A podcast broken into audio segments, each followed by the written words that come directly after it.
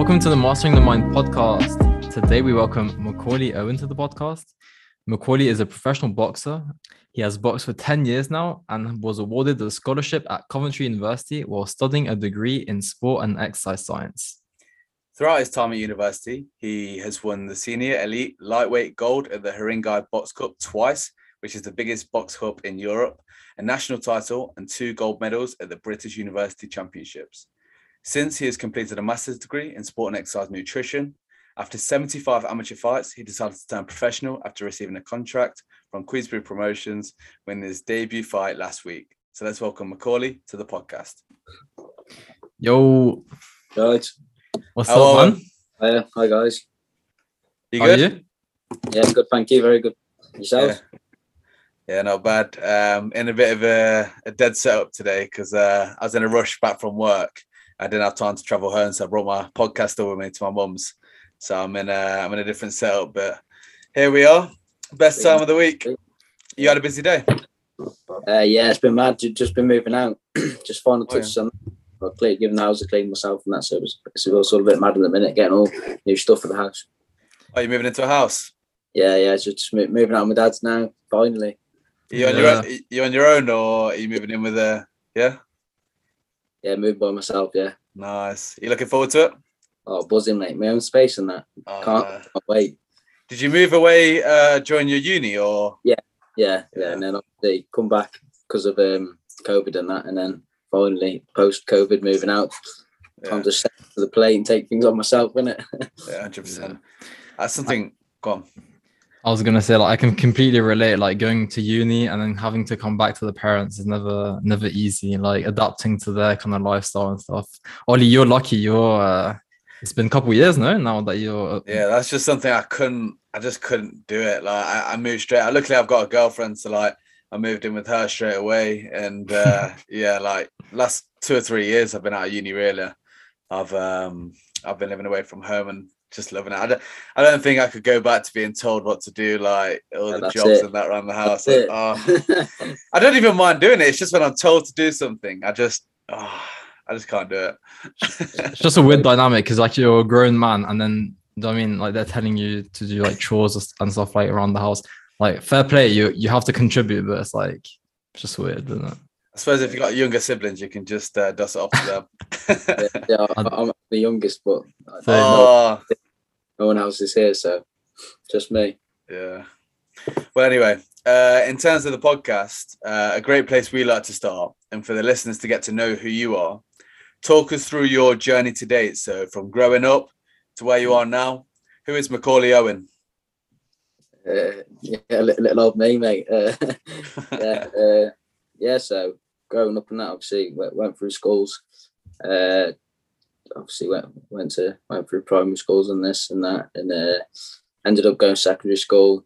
I was quite quite a naughty kid. Got asked to leave one secondary school, joined another one. And that's when I like decided to take up boxing as well. I was quite an angry kid, you see. I used to used to like to fight in that.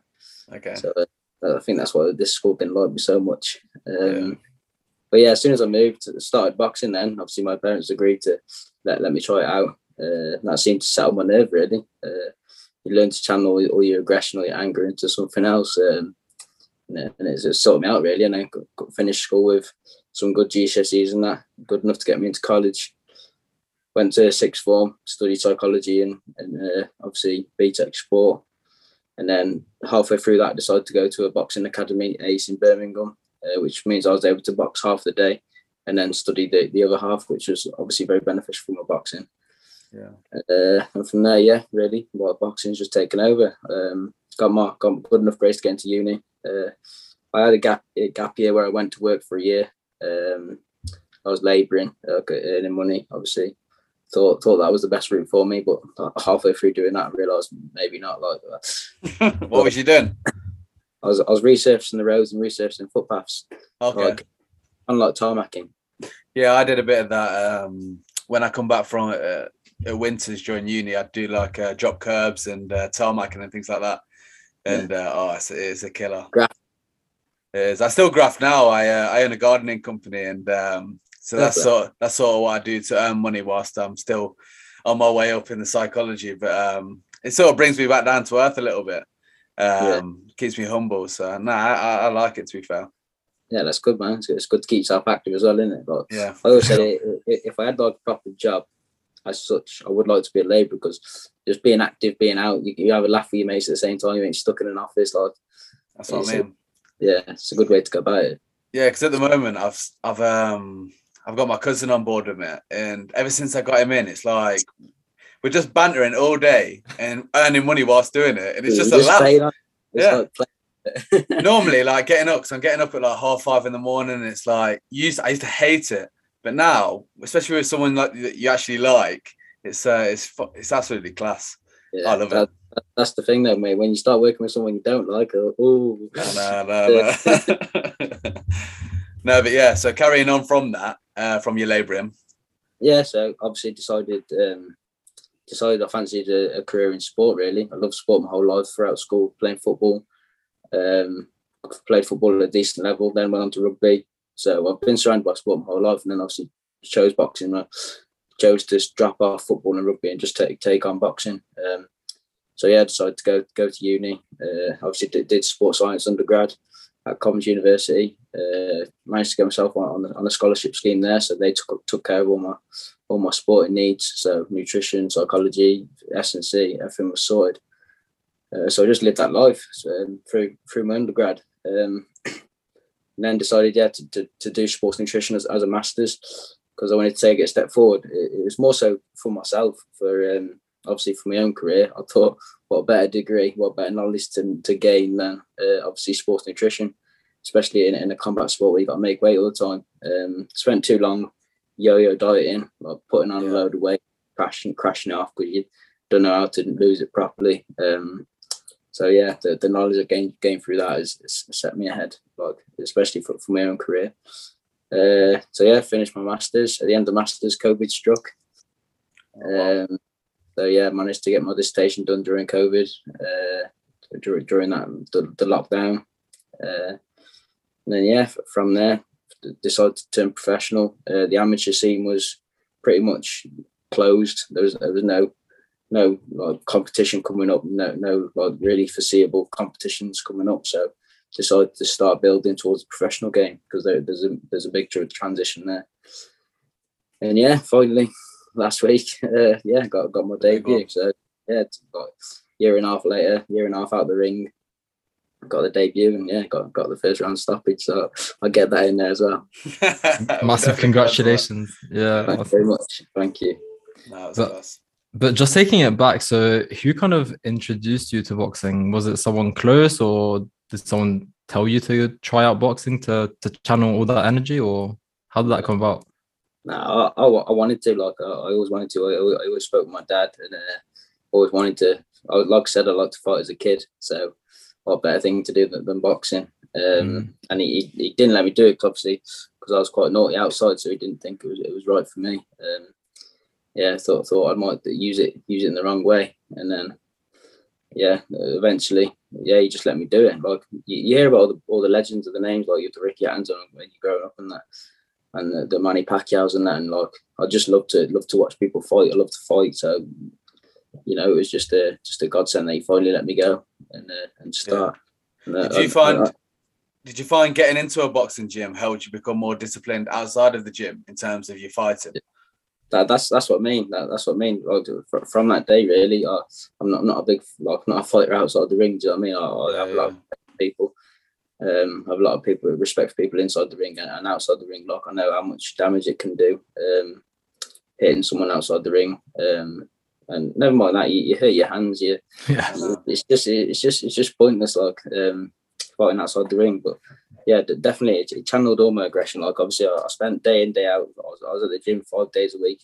My dad used to take me and sit sit there watch me while I trained. Um so probably six days a week so even, even on the weekend I'd be training. Um and then obviously play football on Sunday so I probably wouldn't do do boxing. Um but yeah, ju- just channeled everything. I I didn't have anywhere near as, as much energy to, to, to be aggressive, really. So I was knackered Yeah, from boxing. So you don't have the energy to misbehave and that.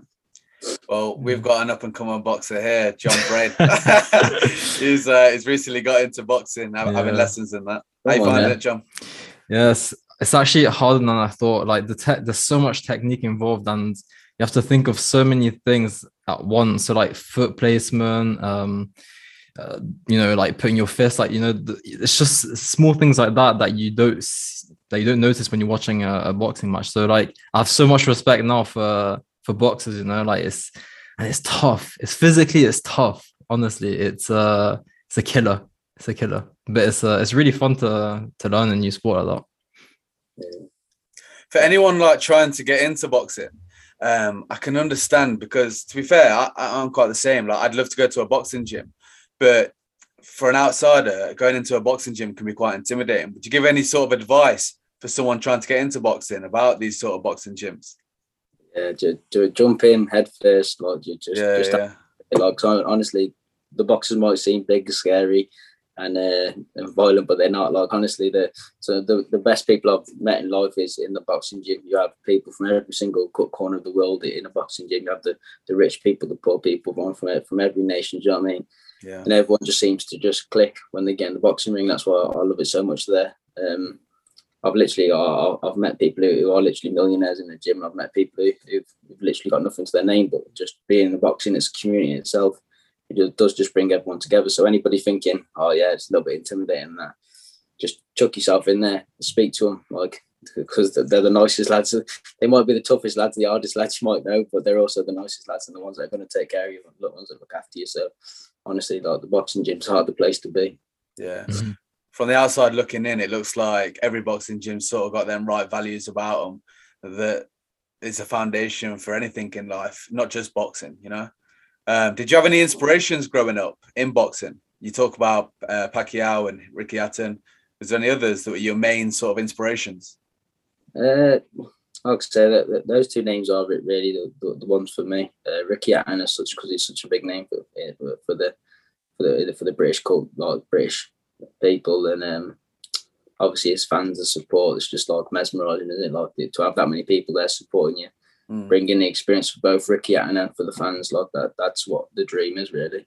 Yeah. That's got to realize myself as well. Like even I wasn't don't get me wrong, I wasn't selling any, anywhere near as many tickets as Ricky Hatton, but to see the look on people's faces when they come to support you and for, for them to have had that experience through something that you were doing is just like that, that that's uh, very very rewarding. Like, hey, you're only at the start. You may be selling them tickets soonish. Yeah. you know what I mean? Especially getting on a podcast like this. Come on, lads. Oh god! But um, in terms of the other sports you were into when you was a kid, um, was any of them sort of competing that you'd want to go and have a career in, or was it just mainly boxing for you? No, like to be fair, I, I loved I, lo- I love football right, right, the way through. You know, and I started playing uh, rugby when I was in year seven, I think, when secondary school, and then uh, I, was, I was quite a, quite a chubby kid, so uh, they stuck me in a hooker. They stuck me okay. yeah, yeah, yeah little lad in hooker. It's sweat. Every hooker I've met. yeah. Oh, I loved it. I soon fell in love with that as well. I just love sport, like any sport, be uh, as a kid. Uh, obviously, football was my main one. Uh, as a d- decent level, but what probably wasn't quick enough. Probably, but I played left back, uh, so yeah. left back in the changing rooms. yeah, yeah. No, I love that as well. To be fair, um, but yeah, rugby was probably one that, that I picked up on and, and, and enjoyed the more. But I, I had back surgery. I, I broke my back when I was a kid. Um, so the, the, the pain for, through that, like obviously I, I could just deal with it in football. I just had pains from my legs and knees and hips. Um, I dealt with it. And then when I played rugby, I had to stop playing rugby because the pain just come too much in my hips. So I'd end up coming off like 10 minutes into the match because it was just too much. Uh, and then, but, but the doctors in hospital didn't know what was wrong with me. So they was writing off as like arthritis, this and that, growing pains. and then eventually they, um, when I couldn't do no sport because I was in that much pain, that like mum had to put, put me into bed, uh, like physically lift my legs up for me because I couldn't lift, like turn around to the bed. Uh, they finally put me through a hot full body MRI, and then yeah, they they found two stress fractures in my back, and the disc had actually slipped forward. So it was time for time for some surgery so I could carry on playing sport.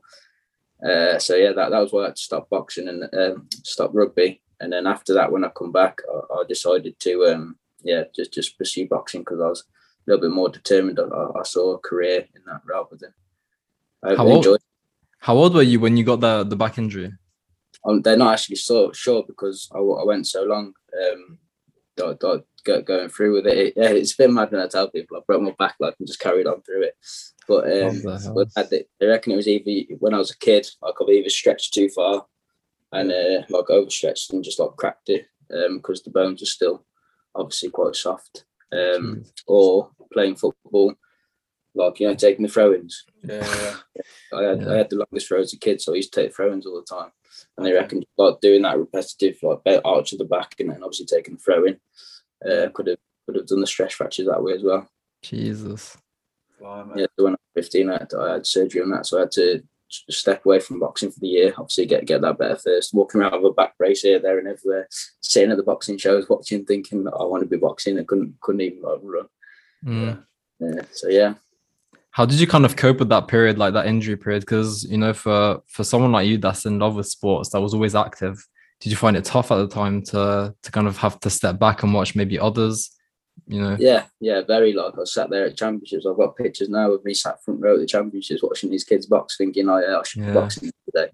Mm. Um, but at the same time, it, it, was a bit of a blessing because I was doing my GCSE at the same time, so I took that time to, um, you know, knuckle down and get good grades, so I could obviously so I could go to college and could, like, had the chance to go to uni, you know. Like, yeah. Do you have any problems with it now, or is it all sorted? Nah, it's all, it's all good. I, I have to say, it's all good from boxing medical, so it's all good. ah, solid, solid. Yeah. I was, I was I was gonna ask you a quick question. So you know, from doing all those sports, so football, rugby, did you learn anything from those sports that you could like um, transfer to boxing? Because at a young age, we're all encouraged to try out different sports because we learn, you know, aspects of different sports like teamwork, etc. Did you kind of experience that or not so much? Yeah, it's strange you mentioned teamwork because obviously rugby and football are team sports. So I was very, mm. I was very team orientated. growing up, I loved being part of a team, uh, play, playing with obviously eleven with the football and more like in, the rugby. It's it's, it's, real, it's real good. Um, and yeah, it was kind of strange to separate it and go towards boxing where it is an individual sport. But like at the same sense, I prefer it because, like I've always said, um, like you've only got yourself to rely on. Like if, if, if something goes right, it's down to you. If something goes wrong, it's probably down to you. Mm. Uh, it's, it's how how hard you prep it. You can prepare yourself for the fight. Uh, get the shape you get yourself on. You're not relying on anyone else. You, you can't blame anyone else. Do you know what I mean? Yeah. Uh, so yeah, in that sense, it's good for from football. Obviously, you, just learn skills, don't you? Like football and rugby, the, both you learn different skills, whether it's changing direction, things like that. Like it's it's all um, it goes across sport. Well, that's what why I, rate strength conditioning so much now because obviously you've got your movement patterns. You learn those. You you, you build strength in certain uh, directions. You know. Uh, so so yeah. So it, it kind of like crosses. I'm very lucky to have played like uh, football and rugby. Um, obviously to, to build that baseline like hand-eye coordination and and this and that. So uh, yeah, for sure. Uh, before we move on, um, you talked earlier about obviously your inspiration being like Ricky Hatton, and you talked about yo-yo dieting, uh, like going from one end to the other. He was uh, renowned for that. Um, and obviously, you've done your masters in nutrition. I'm just wondering what sort of not necessarily plan, but like lifestyle do you do with nutrition? Is it counting calories or like how, how do you go about um, staying fit year round? Yeah, I mean, I'm, I'm putting a little bit of weight post fight now. Like, I'm not, uh, Don't blame you. like, I just enjoyed myself for a few days, so yeah. it's super a little bit. But now, like, it's one of them with nutrition, isn't it? Where you, you can calorie count, and obviously if you keep calories under a certain number, but then you're not getting the right. You can look at it like you're not getting the right macros. You can literally eat all your calories through carbs and fuel all your training, but your muscles getting the, the right the right stimulus for the protein synthesis. So you have to look like that. I think because I've done it for so long now myself, I don't necessarily count the calories, but I know what I'm eating. Yeah. Uh, purely on portion sizes. Um, a lot of the foods I eat are already like like pre-packaged, like like you pack it you pack it um, rice, you, you pack it um, beans and stuff like that, and the lentils. Uh, use a lot of them because I know like how many calories is supposed to be in it. I know what kind of ma- macros is in it. Um, all, all my chickens well portioned out. All, all my fishes use tins of tuna because it's already already portioned out. Just convenient. Um, and I do find that like once you know what you're eating and the portion size you need to be eating, and you know what what sessions are coming up, what your goals are. It, it kind of like it, it fits in. So I would say to people like if, if you can get a hand on it early on, it's it definitely put you in the best stead moving forward with, your career in sport. Mm. Okay. Yeah, I, I just found that super interesting because obviously Ricky Hatton, he'd go from one extreme to the other, um, especially yeah. prepping for fights. How have you found? Have you ever had to really cut a load of weight for a fight, or have you sort of been always trim? Nah, nah I do. I do. I, I have cut. That that's why I did sports nutrition at my masters because I really wanted to like nip that in the books. You, you end up rather than boxing, enjoying boxing for for the boxing element, you end up making weight and you end up boxing it rather rather than enjoying the sport, you end up making weight all the time. It's just draining. Like it, yeah. it's absolutely it, it, takes the enjoyment away from boxing. Yeah. Uh, so luckily, I know what I'm doing now, and I know to know to keep the calories in in um, in check, um, so you don't put on a lot of weight. Uh, mm. Obviously, you can enjoy yourself with food and that.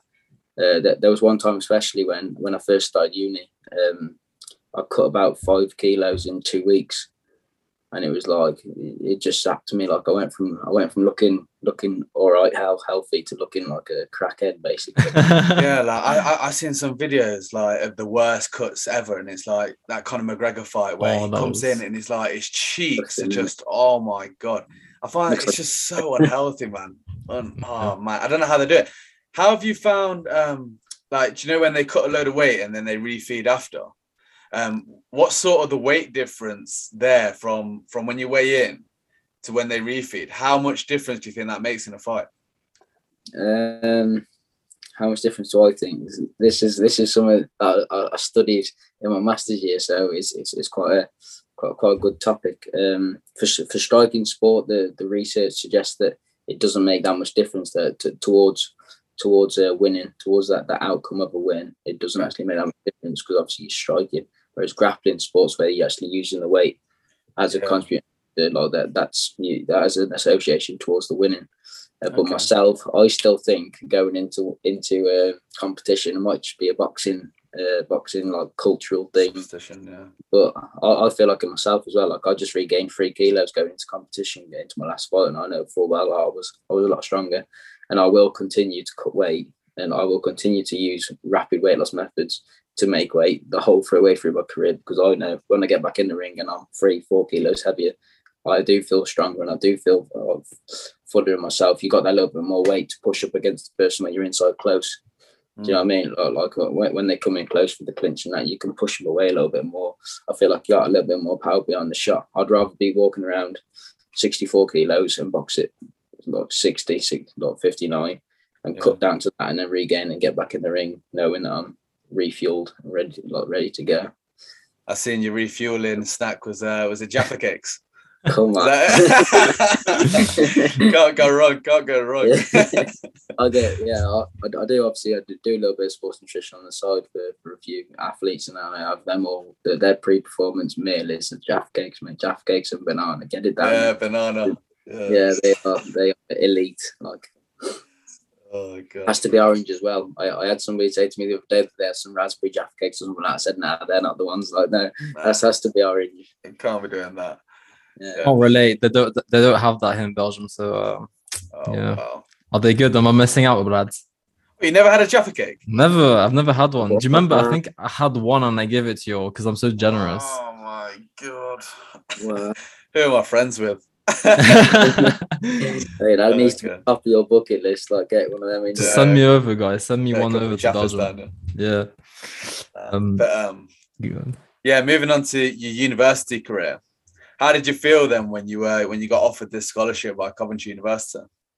Yeah, it was good. It, that, it was it was the right thing for me at, at that time. Um, obviously to, to go to uni was was something in itself, but to be able to be supported like for my athletic development as well, uh, that, that was massive to me. Um, it's probably probably a, a, big contributing factor as to why I went to uni, like knowing that I was going to be sorted, knowing that I was going to be able to uh, progress as a boxer because it, it, like drinking that like it's not for me. Don't I'll go might go for a drink with my mates and that like uh, I have a couple, but like it's just, it's just not well suited to me. I wanted to I wanted to develop as a boxer. Um, like even working away, I was still we used to stay stay away in hotels and that I was still finding the clubs wherever we were staying at, so I could carry on boxing. So I didn't I didn't go to uni to live that that uni lifestyle. Um, Yeah. I went to uni obviously, uh, and the, the scholarship scheme just um, just like boosted me really. So um, made made it a dead set that I was going to go there because I was going to be able to be a better athlete by the time I finished. Mm. Did you kind of find it hard to balance the demands of uni uh, with boxing, or not so much? No, I did. I, I, I did really. Um, it wasn't easy. Like a like it. It's like like some people go out and drink all the time, and then obviously Yeah. struggle to pick up True. with their, their, their uni work. Whereas I was just trained all the time and struggled Yeah. to pick up uni work. So it, it was- it was one of them. But no, it, it is tough, and, and sometimes I did have to drop off the pace with the boxing. Um, sometimes I did have to like say, like there, was- there was the in, in my final year, in my undergrad, I didn't enter the the, the nationals um, because I was doing my dissertation and I wanted to do well in that. I didn't want to think like I didn't want to go to uni and then not get good grades and, and come out obviously with boxing better but not have good grades. So I made so I took a step back with the boxing, didn't go in the nationals and finished with, with, with a decent grade. So that, that that was one thing I did have to do. I Mhm. couldn't. I probably could have, but I might not get. I've got such a good grade, and then I might have regretted the, that. that. So Yeah. You talk about a lot about knuckling down on your GCSEs. You talk about obviously you've done an undergrad, you've done a master's. Why is education so important to you? Have you got something planned for the future? Uh, why is it so important for you? Uh, good, good question, really. Uh, no, I just, I just wanted to. I, I'm one of these people that, that, that strives to to do the best I can uh, in, in things like that. Like whether it's boxing, whether it was education, I, I wanted to do the best I can. Like, I, um, yeah, I'm quite quite critical of myself. So if I didn't get a good grade, I would, I'd probably um, be be quite frustrated myself. So that's that's probably why. Um, Okay. You probably find a lot a lot with athletes, don't you? Um, they have that they have that mindset that, that they, they want to do the best and be the best. So that that Yeah. probably the, a factor as to why I, I decided to knuckle down and do it right. Definitely.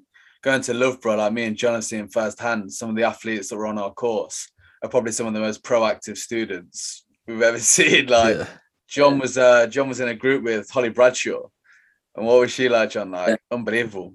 Yeah, she uh she was basically leading the group. It was uh, it was crazy. Um she she really wanted that sense of control, but like not in a negative way. It was good. Like it it if anything, it helped us so much, you know, having that um that responsibility. She she really enjoyed having that responsibility. She was responsible for making like um all the presentation slides, etc. And it looked fantastic. So uh so yeah, that it, it transfers like you know the the same thing transfers into education. So yeah. Yeah, you, you do find that like it, it does. Whether it's whether it's education, whether it's your, your sporting performance, like you do want to do the best. You do want to get good grades and. Like, like you say, her, her having the control, Yeah. she's in control of what she's doing. Like, so that's that's the same. Like, whether it's any, anywhere, isn't it? hmm That's where you thrive. Like, Yeah. What was your uh, dissertation on? uh, surprisingly, combat sport and, and weight, weightlifting, the relationship between uh, rapid weight loss methods and uh, and combat sport. Yeah, Okay. Interesting find.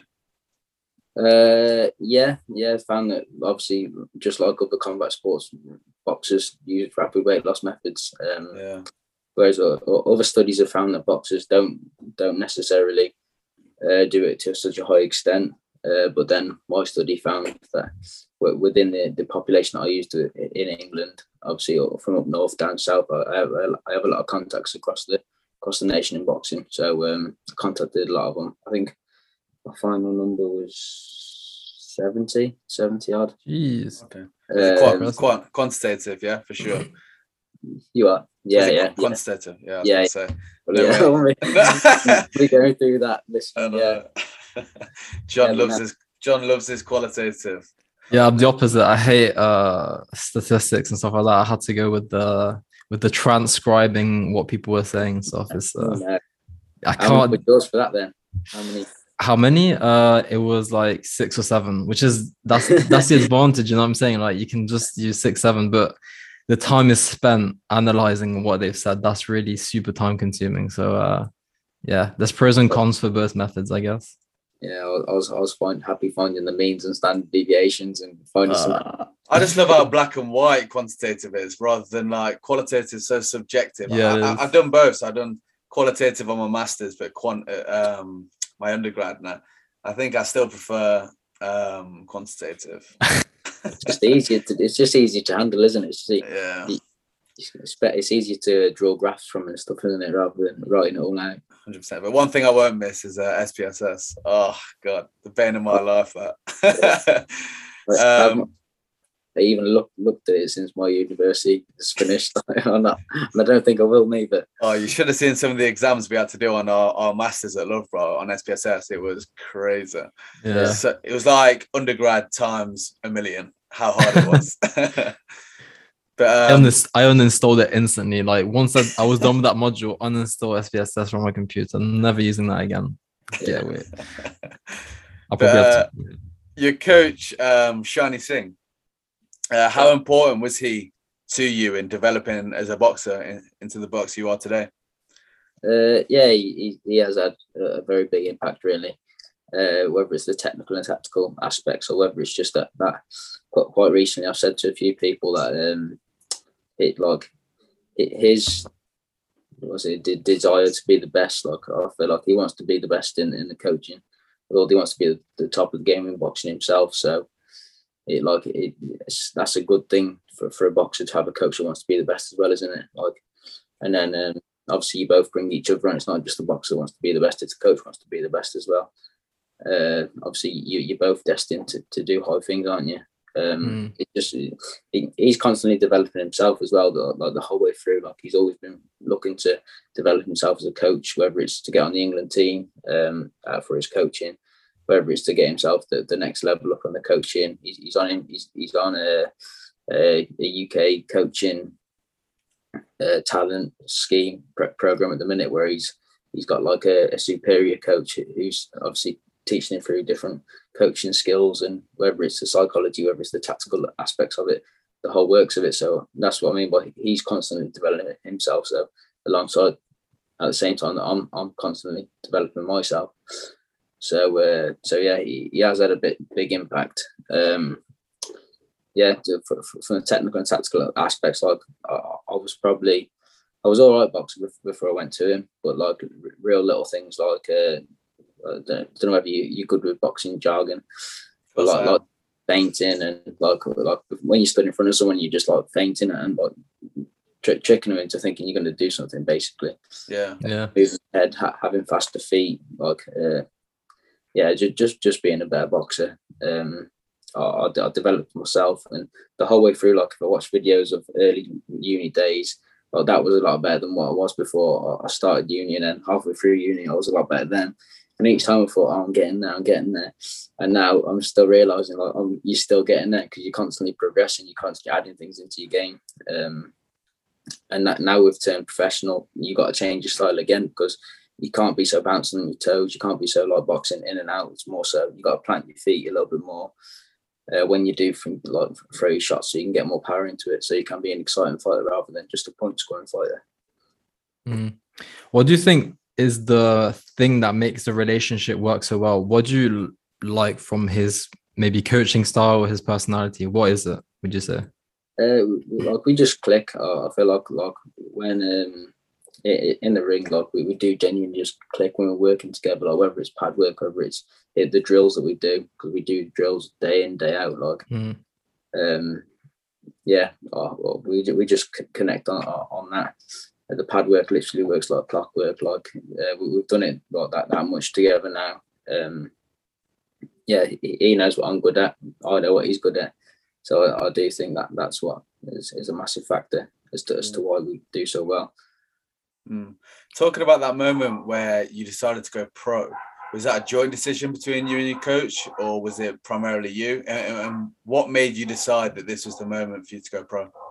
Uh, I, I probably wouldn't have turned pro if it wasn't for COVID. Um, I would have stuck around. Uh, we, we, were looking to push, like in the amateur game, like trying to push for GB, trying to win the, the nationals, um, the ABAs. They are, they're, that's what they're called.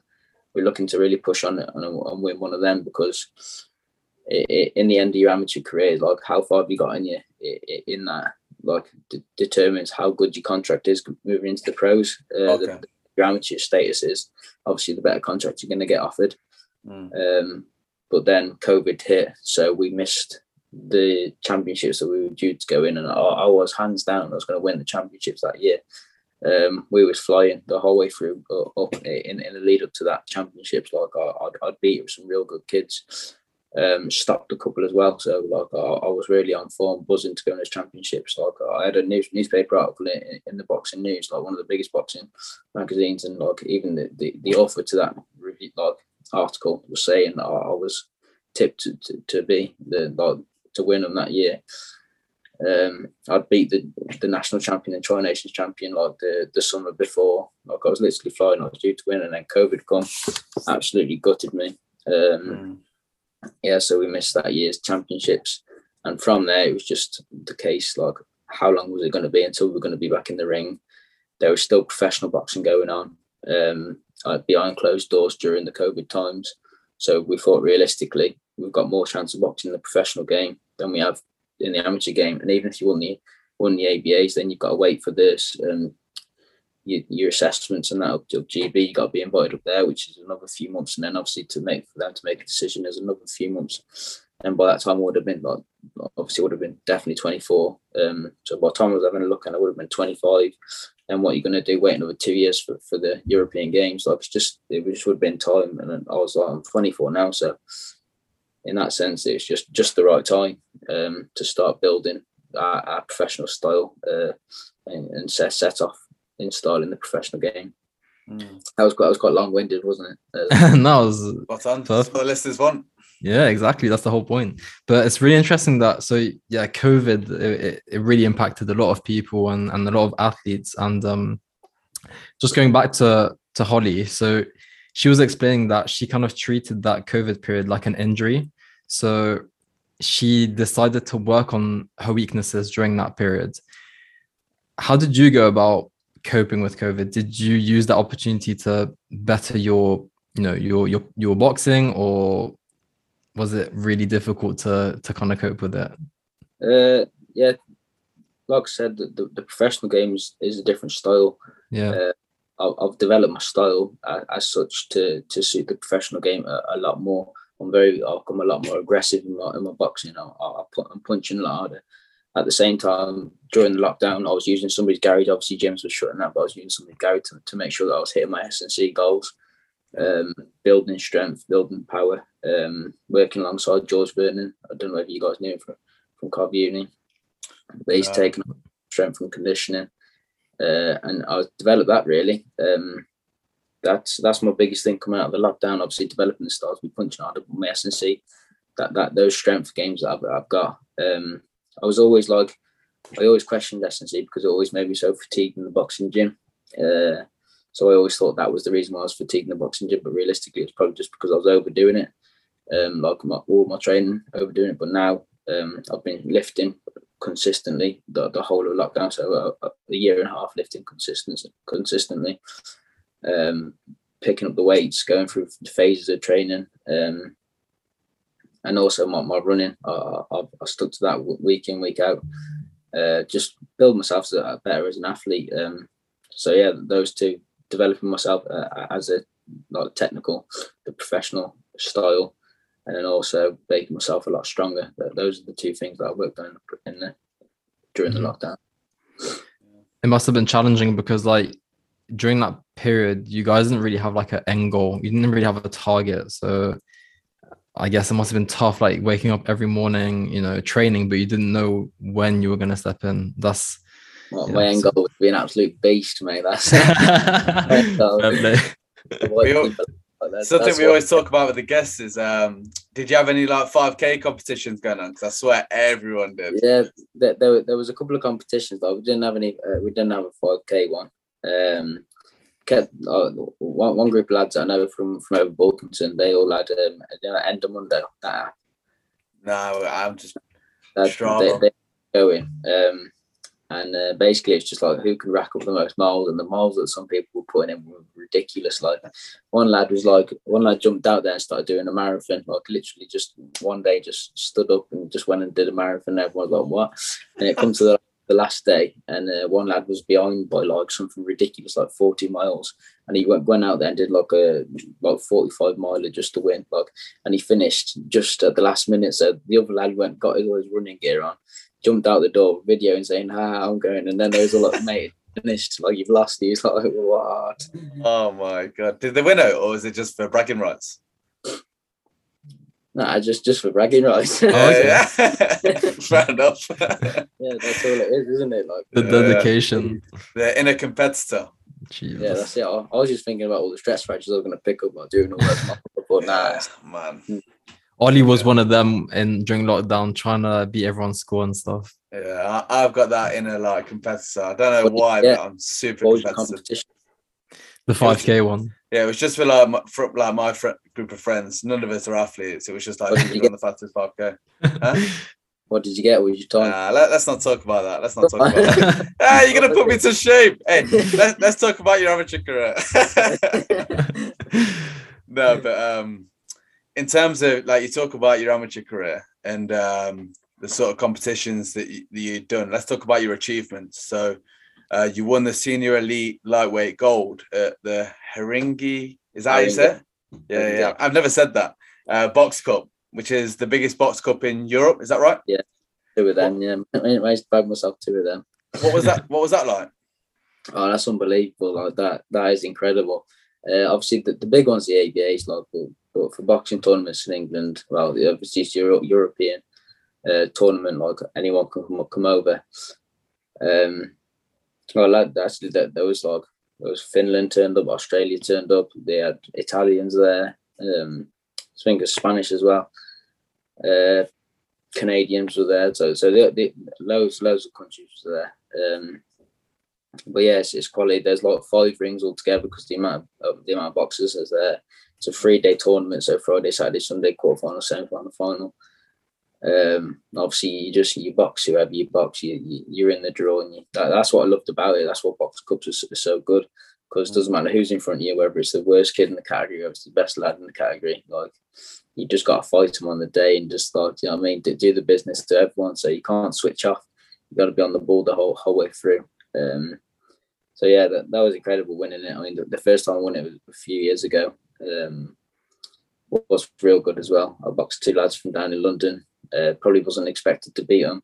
And then I boxed the lad who beat me a, a few years before that in the championships um, and beat him as well. So so winning that was classed the first time, but the second time was quality. The second time turned up the first day, got a stoppage, stopped the lad in the second round. Um, then the second day I boxed, that was the one where I beat that the English champion, Tri Nation uh, champion. Um, I beat him the second day.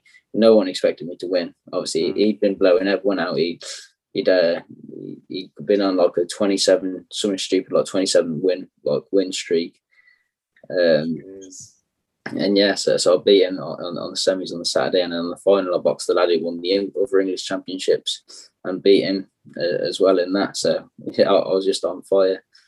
Um, and it's, it's funny because uh, obviously because you're boxing at such a high level, like it's, it's the like you're boxing good lads in there, the, the whole lads, especially that semi-final day when I when I was boxing, uh, the Tri Nations champion, like the everyone had come from all the other rings around your ring, and everyone Yeah, yeah. people stood around you watching you, and to have that kind of like uh, audience in the amateur game, well, it's, not, it's not seen too regular.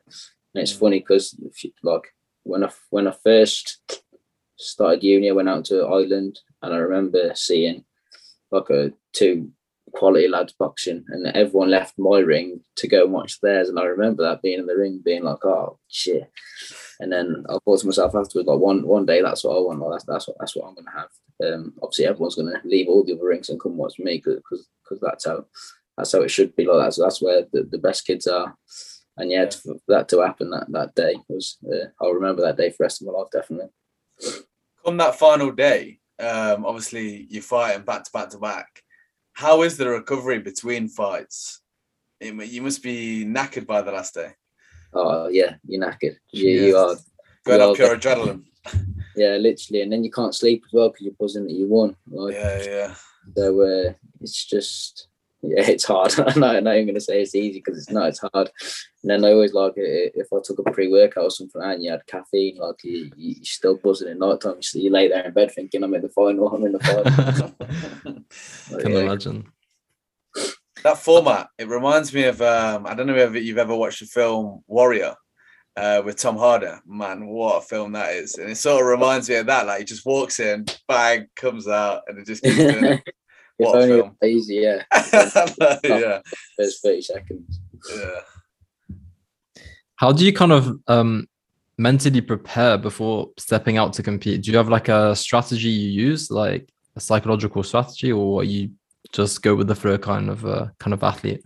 Uh, yeah, it's uh, it's it's chopped and changed. To be fair, while I was young, I was I was very much like no one's going to beat me. Like like that's and the, the, the whole way through camp, I'd be like that. I'd be like, uh, just just quite like I don't, I don't really know what the word is, but like, no one's going to beat me. And in my head, no one would, and I'll get in there and just fight everyone and not always win because I used to just fight everyone because I'd be really aggressive with it and just fight people. Mm. And then obviously I developed my, in, in the boxing a little bit more, like a little bit become a little bit more technical. Um, and yeah, so like, sometimes I did struggle with um, the nerves uh, in the lead up. I always had a pre-performance talking to psychologists while I was at uni, using obviously the the scholarship um, support. Um, there was on about obviously pre-performance routines and, and having like rituals and this and that. So I stuck to it quite a lot obviously like I, I have the same socks on like even through the three, three days it's a bit grim but I'd still wear the same if I won I'd wear the same socks the next day than and the next day so little, little things like that would, would, put me in better stead but then I had one fight in the BUCS championships in the final where literally my warm-up wasn't going right my how I listened to my music before I fight like I listened to it a certain amount of time like what I do before I fight literally nothing was going right so in my head everything was going wrong. I thought, oh shit, I'm going to lose. I'm probably going to get knocked out, and it proper stressed me out. Um, and then by the time I got into the ring, obviously I'm still thinking that. And then as soon as I stepped foot in the ropes, I was just like, nah, like there's no chance this lad's beating me. Like I am nailing it. Um, so I just managed to switch off from it last minute, and obviously I, I smashed the fight as well. So that, that wasn't a problem, and that kind of like that made me realise like you don't need pre-performance routines, you don't need anything to go right in the lead up because at the end of the day, what matters is when you're in there, like that those minutes that you're boxing, well, that is the, the determining factor. Uh, so it doesn't matter what, what goes on now. So I've got that that approach now, even, even with my, my debut, just like not one time during the warm up did I think about what I was doing uh, as as such. I just made sure I got warm, made sure I prepared myself for it. Because at the end of the day, like I know, as soon as I get in them rings, like everything will be right. Mm. And uh, that that's one thing I have picked up on. Um, I, I try not to have the, the pre-performance routines and that now because obviously it didn't serve me too well. I just make sure I'm warm, make sure like I'm stretched, I'm ready to go. Uh, yeah. I suppose that's what all, all what works for you. Um, in terms of after you've touched gloves and you go back to your corner, what is uh what, what's going through your head during those moments? I'm gonna smash this guy's head in. no, it's, quite it, it's quite strange because like like I had the conversation with a few people the other night. They're like, Jesus Christ, like why, why was you so angry? Why was you so? I was just like, I'm not like I'm a very nice person outside the ring, like, and I pride myself on that as well. Um, like I, I, don't give it like I don't give people shit and that, that that I speak to and stuff like that. Um, yeah, I do pride myself being a nice person. When you get in that ring, it's just a different story. Like you, it's like an alter ego, isn't it? Um, I'm, I'm a different person. Like you, you, switched on. At the end of the day, the, the task is to hurt them. Like you, the, you win the fight. If it means you're going to hurt them, like hopefully they don't come out the ring hurt. Like I, I even messaged my the opponent from the other day, just like make sure he's all right and after the fight. Yeah. Uh, but yeah, it's it's a brutal sport. So it's a tough sport. So especially when I go back to the corner and, and like I, I always touch Shani's glove. Um, just like, obviously that's that's when we're ready to go, isn't it? Because at the end of the day, we're a team. Um, yeah. But yeah, as long as I'm ready to go, that's that's all that matters. Mm. It's like you have two identities. So like, um, yourself in the ring and outside the ring. It's like uh, Deontay Wilder, isn't it? Is it the Bronze Bomber or something like that? Yeah. Right? Yeah. yeah. They call me the babyface bomber. Uh, love man, that. That guy's comments though on like him wanting to like kill people in the ring, man. It's just absolute waffle. Nah, yeah, it shouldn't be said. Yeah. it, it's boxing at the end of the day. Like you, you know, like like it's like I know, like you can get hurt, can't you? Like and the aim is you look to knock someone out. Like you're not, and there's, there's, there's no two ways about it. Like it's it's it's more entertaining for the fans. It's Yeah. better for you if you do knock someone out, but hopefully, obviously, ho- hopefully, fingers crossed, everyone just stay healthy, and because obviously you are playing sport at the same time. Not playing, doing sport because you, do- you don't play this sport. Yeah. During your career, like obviously talking about Deontay Wilder and um, his recent fight with Tyson Fury, after the fight, I felt um, like his not non-sportsmanship towards Tyson Fury, where it was just like, "Shit, I ain't got no respect for you. Like, just get out of my face." How did you find that? Have you ever had maybe a disappointing performance or, or a loss that sticks out in your head during your amateurs, where you know that you've not wanted to show sportsmanship, or are you always? I, I don't know if you've ever lost or, or what. Uh, yeah, yeah, yeah. I've, I've, lost lost a few in my time. Um, like, uh, quite a few in the early days, but I, I never, I was never uh, that way towards my opponent. Like, obviously, if they beat you, then fair enough. Like, shake their hand because the same if you if you beat them, it's fair enough on you, isn't it? yeah. I don't, don't agree with like sort of someone not respecting your opponent. Like I say, as soon as that bell goes to start the fight, I am that person. Like you aim to hurt and you, you aim to you want you got a job to do, so you get it done. As soon as the bell goes to stop the fight, that's it. Like do you know what I mean, that it's over again. Mm. So you, you should be that nice person. You're respectful. Um, yeah, it, it just bodes well better better for me being that person. Someone I find who's quite good in defeat. There was Go on. one time. There was one time when someone hit me after the bell, and I made Oh, sure wow. back. Like the bell's gone. Right, if someone come up to you in the street and hit you, you'd hit them back, wouldn't you? You wouldn't just Yeah, stand there and let them hit you. He hit me after the bell, so I thought, nah. what, what did you do? What did you go after him straight away? Did the ref get involved or what?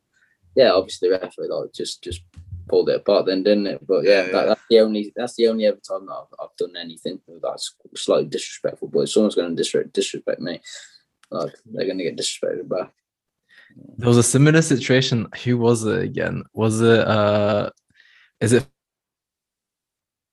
he had the really the oh he had the What's re- Go on, we didn't know the name of it. You said. Floyd Mayweather, he had a really debatable win, didn't he? Like a cheap shot and like he KO'd someone. I, I saw that recently. Like I didn't know that about him. He's actually that was a nasty shot. He he Yeah, he got Man. headbutted, didn't he? He got headbutted, and they, was that when they were touching gloves and then like, Yeah, and they just spun his. Yes, it was that one. It was that one. Like touch gloves. The guy wasn't even protecting himself and just s- sparked him and yeah. won the fight like that. This is the thing, isn't it? Like it is like protect yourself at all times. The ref said box, so you should be ready to.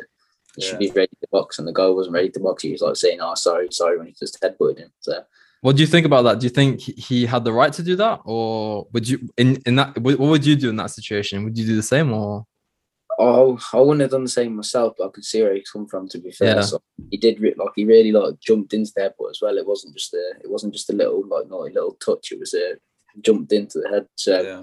in that case, the bo- the ref had said box, so you don't have to touch gloves. Like you don't have to touch gloves in this for the, for this guy to have done that and not expect something back. Just it's just karma. They just got put out like. Yeah, I, I agree with Floyd Mayweather. Like, I, I think he had every right to do what he did. Like, he just got headbutted by someone. yeah. Like, Yeah. yeah. I don't know. Was he kind of like struggling during that uh boxing match? Uh, I'm not sure. That's what I think. That's why it was so uh, you know Controversial. controversial was because he won like that. You know. So I, don't- I don't remember, but So, Yeah. um, Someone who's quite uh, good in defeat that I find is um, Anthony Joshua. Like the way he handles defeat, I find it. I, I respect him loads more.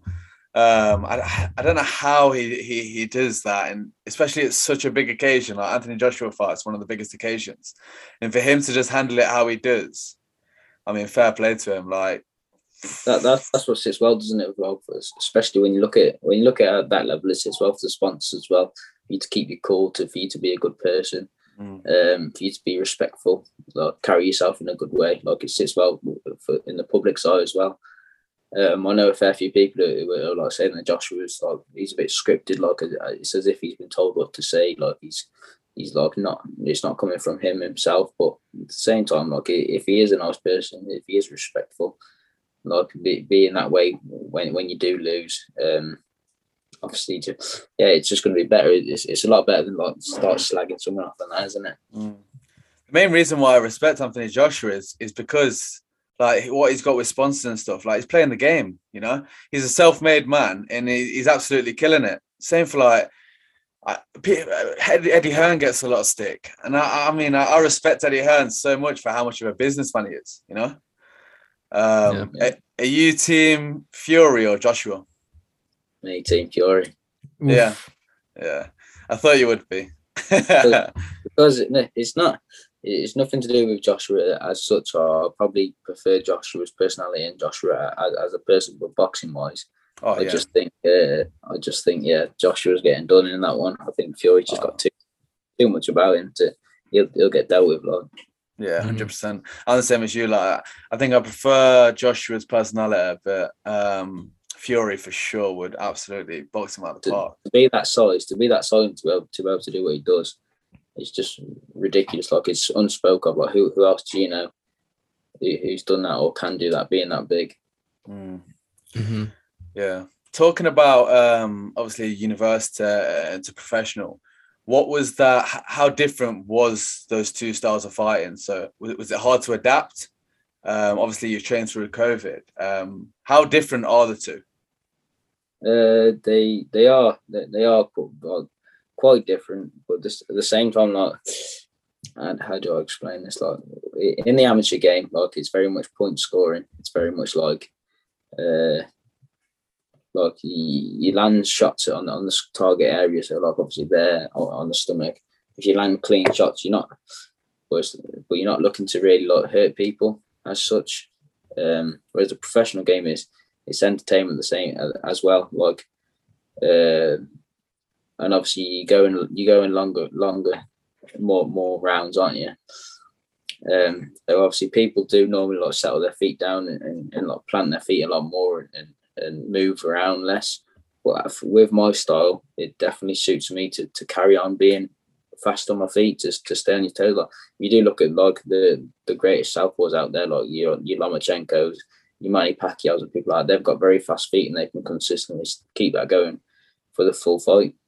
Uh, they, they don't they're not slow with their feet. They're like they just box that way. Are you a southpaw then?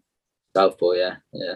Uh, I, am obviously I'm not too, I'm a very casual casual boxing fan. Like, why do people talk of southpaws being so awkward to box? yeah, they hate it. Everyone hates southpaws. Why? Why though? Because it, it, it's it's where you positioned. Like, um, the, for me, the, the best thing is you're a little bit further away as well. That's that's why it's good to be like a little bit higher on your feet as, as a southpaw and have fast feet, so you can shut the distance down and, mm. and get your shots off. Because uh, you are a little bit further away. Um, I don't know. I don't know how to explain it. Like, I, I, I is it is it like, something to do with like your primary hand and like if they're yeah, right-handed, it's hard to fight a southpaw because mm-hmm. of the different setup, you know? Yeah, yeah, yeah. It's the positioning as well. Like being I would say if this was an orthodox person, the southpaw gets down the side of them there, so the back yeah. end comes down the middle and the lead up comes down the side.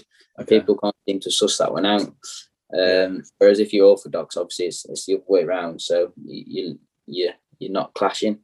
Yeah, yeah. But it's, it's a tough one to explain without being able to show you like a, a demonstration now. Yeah, but is it?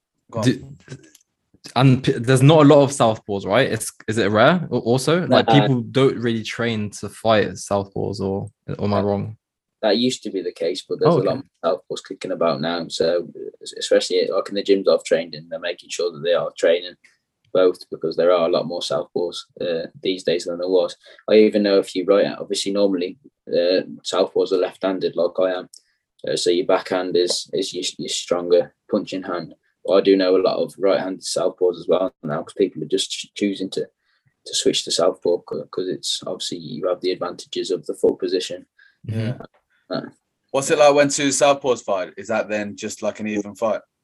Oh, uh, it's hard, isn't it? Because um, because obviously you train to box an orthodox, so yeah. you, you, I'd be moving that one way. I'd be throwing the certain shots that work well against an orthodox. So when you do fight a southpaw, you have to switch it around again. It's like a, it's like a orthodox orthodox. Yeah, so yeah. Um, I recently sparred a southpaw. Like he was a very good kid, and it was just strange because his jab was a lot closer, so you got you got to adjust yourself again. So it's, Yeah. it's- yeah, When- it- When you was training for your style, was that a conscious decision that you wanted to be a southpaw, or is it something that just happens naturally, like throughout you just learning the sport? Like how, how does that come about? no, obviously I was left-handed, so when I was first taught to thing, um, taught to box, they said if you're left-handed, you're a southpaw, and that's just that's just how it goes. Right. Okay. like obviously moving through my career, it's not the case. You do have some right-handed southpaws who've got strong lead hooks. Um, but but me as such, I, I never used to box like a southpaw. I used to box like an orthodox. I used to stand stand like in the wrong place as such. Um, for a southpaw, like really, really like in front of people. Whereas it's better for southpaws to work around the side of them, around the side of the orthodox, so you're not down the line, like in line with the backhand with, with your opponent's backhand. So that's that's what I did transition with when I when I went moved to uni. Um, working with Shani, we, we worked like how to box better as a southpaw. Uh, basically, like utilize those those advantages that you do have as a as a, as a southpaw. Yeah. Obviously, where, where a lot more of the wins come in. Yeah. Right. Let's talk about the uh, the big one then, your debut in the pro. So like leading into it, what was that like? So uh, you do what was it the, weigh-in? So so what was that like? Is that different from what you've ever had before in terms of weigh-ins, or, or is it quite similar? No, to be fair, everything felt new. Everything was like, oh, I jumped into a new sport because there's, there's obviously there's cameras all there. It's a, it's on the Frank Warren the BT coverage on the show, so it's, it's on like a real big stage. So I've never been to a weigh-in where there's been cameras all pointing at the front and everyone stood in the room and like, yeah, you go up there yourself and you give it the old flex and that. and you get- and you don't get- normally, like in the amateur game, you just line up. You're all un, like as, as strange as it sounds to to non-boxers, you all stood there in your boxes ready to weigh in, one behind the other. Just like obviously one jumps on the scales, they, they weight gets dropped down, you walk off, next one, next one, next one, you just reel reel them off through. Well, this was like a proper occasion. Like I stood there, I was thinking, what what do I do? Where do I where do I even go? And I went down there, jumped on the scales. Oh, I forgot to flex because my weight. Basically, I have to eat and drink before the, the weigh-in because I found out my opponent had come in like like was coming in heavier. And when he actually got on the scales, he was ten pounds heavier. Like yeah, I remember seeing that on your IG. Like, Yeah. how did that how did that make you feel? Uh, I was all right because he's quite short. He just had a big belly, so right, yeah. uh, yeah, it didn't didn't really bother me that much. It would have bothered me if he was about six foot two, and uh, yeah, if he was ten pounds heavier and six foot two, it would have bothered me a little bit. Uh, but because he was a little little bit shorter, big belly, uh, it didn't really bother me. I just thought, yeah, he's not going to be yeah. not going to be lasting. But I, it was one of these where I'd, I'd cut to make the weight. 'cause obviously, we got told a certain weight, so I had cut to get down there, and then before the weigh in, well, yeah, about half hour before the weigh in, my manager came up to me and was just like, "What is your actual weight?" So we had to go upstairs and check my weight. And I was a little bit light for what I should be, so I had to eat some pasta and drink, drink some water and that just just to obviously bring my weight up. And then so I'd actually ate and drank, and he was still ten pounds heavier than me. Um, Jesus. Jeez. so yeah, but but yeah, the, the whole occasion was, was a bit mad. Um, I'm glad I've done it once already because now I know, but it's, it's definitely a lot lot different to, to the amateur game. Mhm. Leading into that fight, so let's let's talk about fight day. What, what time was you sort of fighting? What, what, what time was the Uh, fight? yeah, it was all it was all scheduled. Like with- with- obviously they give you. That's why it's, it's a lot more professional in the profes- professional game. Surprisingly, Yeah, like it's a whole event, isn't it? So we had obviously the, the time list, and I was due to be on at quarter past five. Yeah. Uh, so yeah, leading So- into it went. Yeah, what was the lead up like up to that then? Uh, Was you nervous? Uh, I'd say a, a little bit. Not well, but not not. I was surprised how, how not nervous I was because obviously at the early in the early stages of your career, you're boxing like pretty much journeyman on you in the boxing. Yeah, you're not going to be chucked in the deep end and have a real tough fight to start with. You have to get used to the whole different environment. So they do get you, dog. Obviously, lads who haven't won many, who do do come to like to, to get the, the other lads' experience. Yeah. I wasn't nervous to fight the guy. I was probably nervous because I wanted to make an impact. I wanted to make a big statement coming into the professional game. Mm. Um, a few people questioned how hard I was punching uh, because obviously I, I was a very technical boxer in the amateur game. Uh, but then I wanted to show people like how hard I am punching um, and like how how I am planning to progress in the professional game. that was probably more so what I was nervous about. Uh, but then in the lead up, I, I w- I'd say I wasn't really nervous. I was just buzzing. As soon as I got to the arena, um, we had to get a taxi from the hotel to the arena, uh, all paid for by them. We didn't have to pay for none of it, which, which was class. Yeah. Uh, yeah, and, and I was just sat there in, in the taxi, just looking around, thinking, like, this is this is it. Like, this is time. Like, oh, I'm, I'm ready for this. This is definitely where I'm supposed to be. As soon as I got to the arena, same again. We got into the arena. We had a look around. We walked through the little the, the walkway where you- where the ring walk is.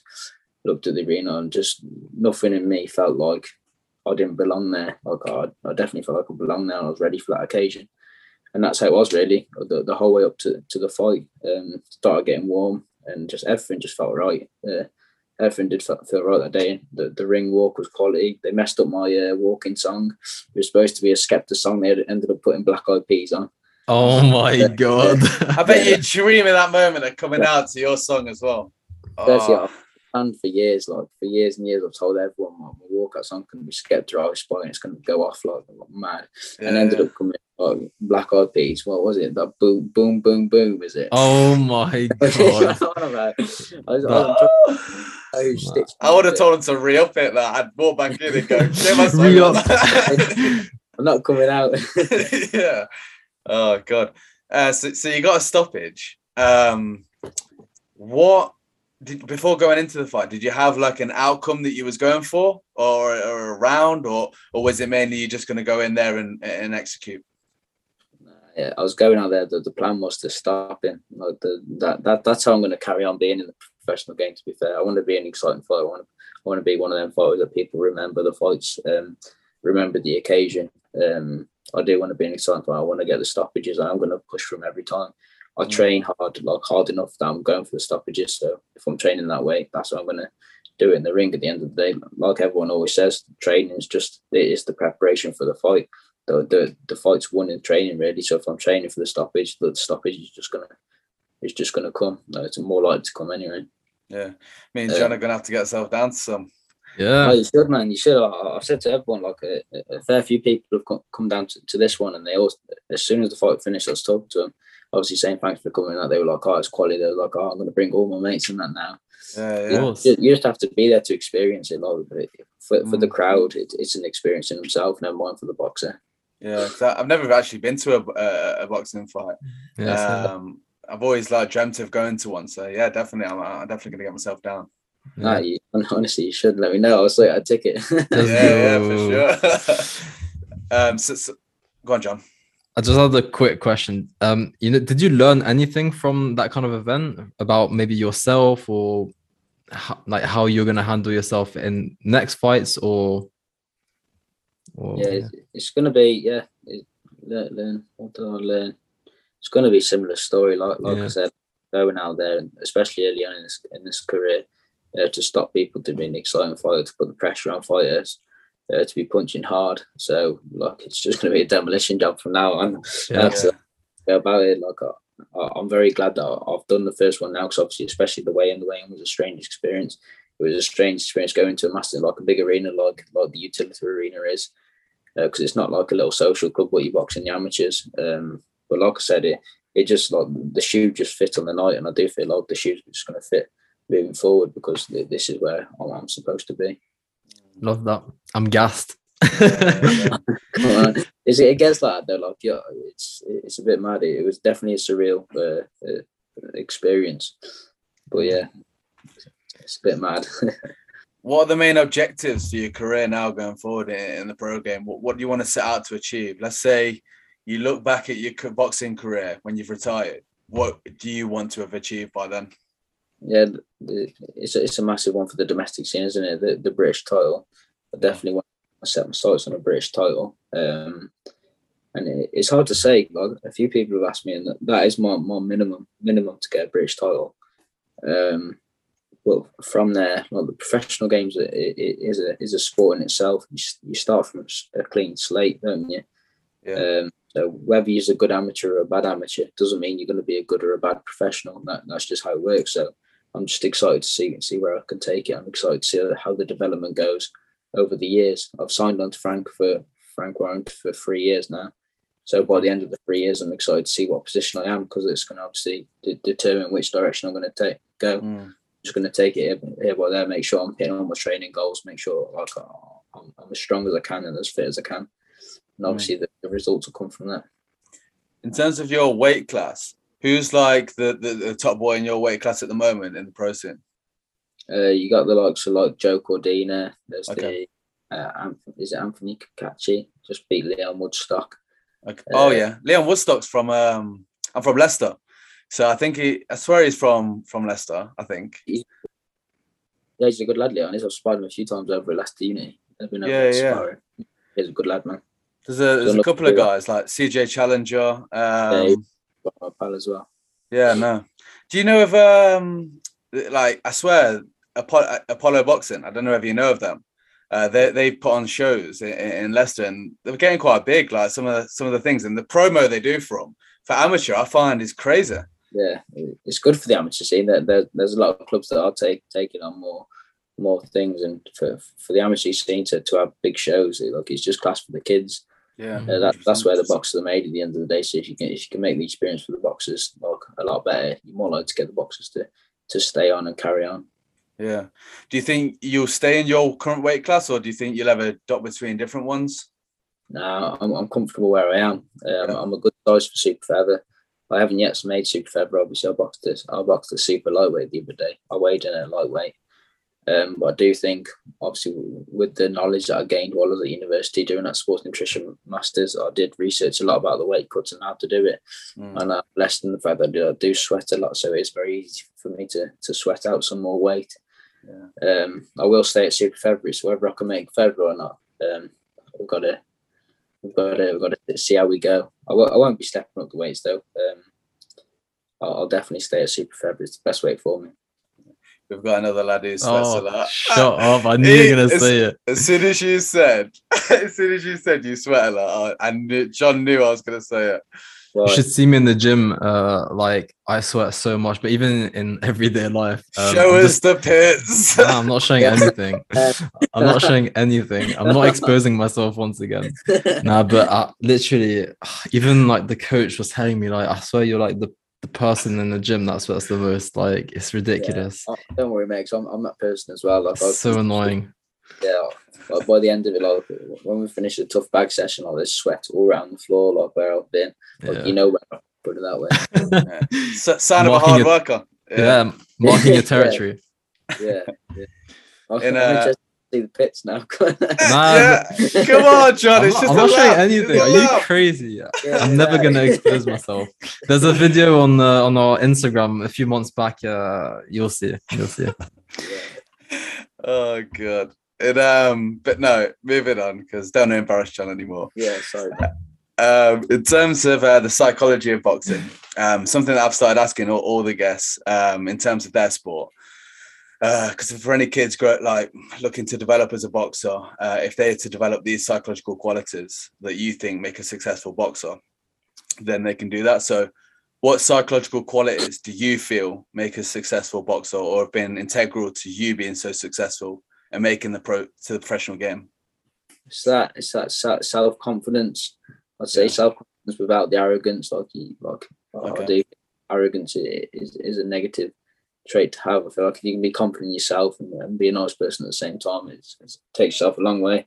Mm. But um, the, the the biggest one for me is resilience. Like, like uh, within boxing, because at the end of the day, not not every fight's going to go the, the way you want it to go.